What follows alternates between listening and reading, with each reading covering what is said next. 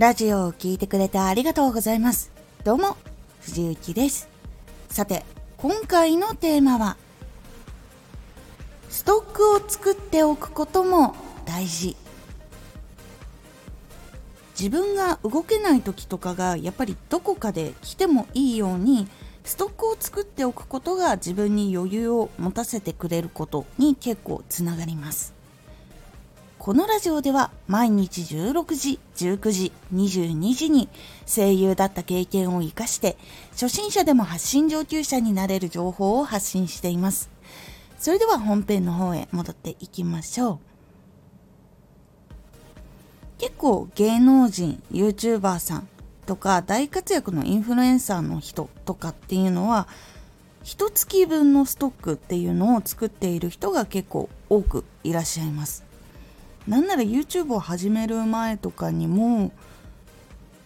一番多く聞いたのさんかげつとかさんかげつぶんくらいはどうにかなるっていう風に作っておく人っていうのもいらっしゃいます。フィッシャーズも結構 いち、にかげつまえに収録したもの編集してるってこともあったりします。これによって結構その飛び込みの撮影が来た時も対応できるし、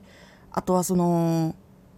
自分たちがこう作った内容でやっぱ編集している時にうーんこれはなんか納得いかないなってなってもそのストックから選んで差し替えしたりとかそういうこともできたりするので良かったりします。あとはやっぱり体調を崩してしまった時とかそういう時にもやっぱりストックがあることによって更新ができるっていうことも結構あったりします。なのでカツカツなように見えて数個だけでもストックがあるって結構変わるのでそれによってメンタルとか自分の動ける範囲っていうのが変わるのでぜひストックっていうのを自分で作れる余裕っていうのをできたら少しずつ作っておくと結構休む時間にできたり勉強する時間にできたりとかするので試してみてください。今回のおすすめラジオ、更新の回数と量について。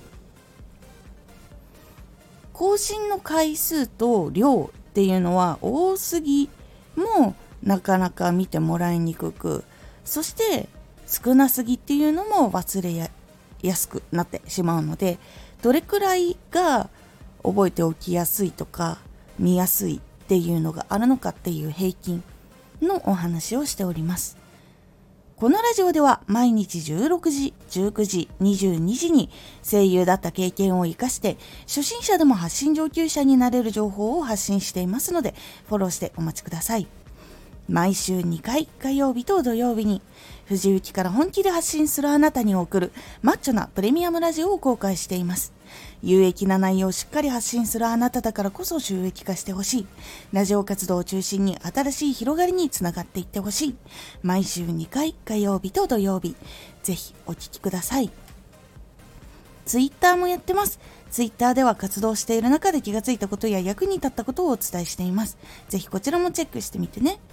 コメントやレターいつもありがとうございます。ではまた。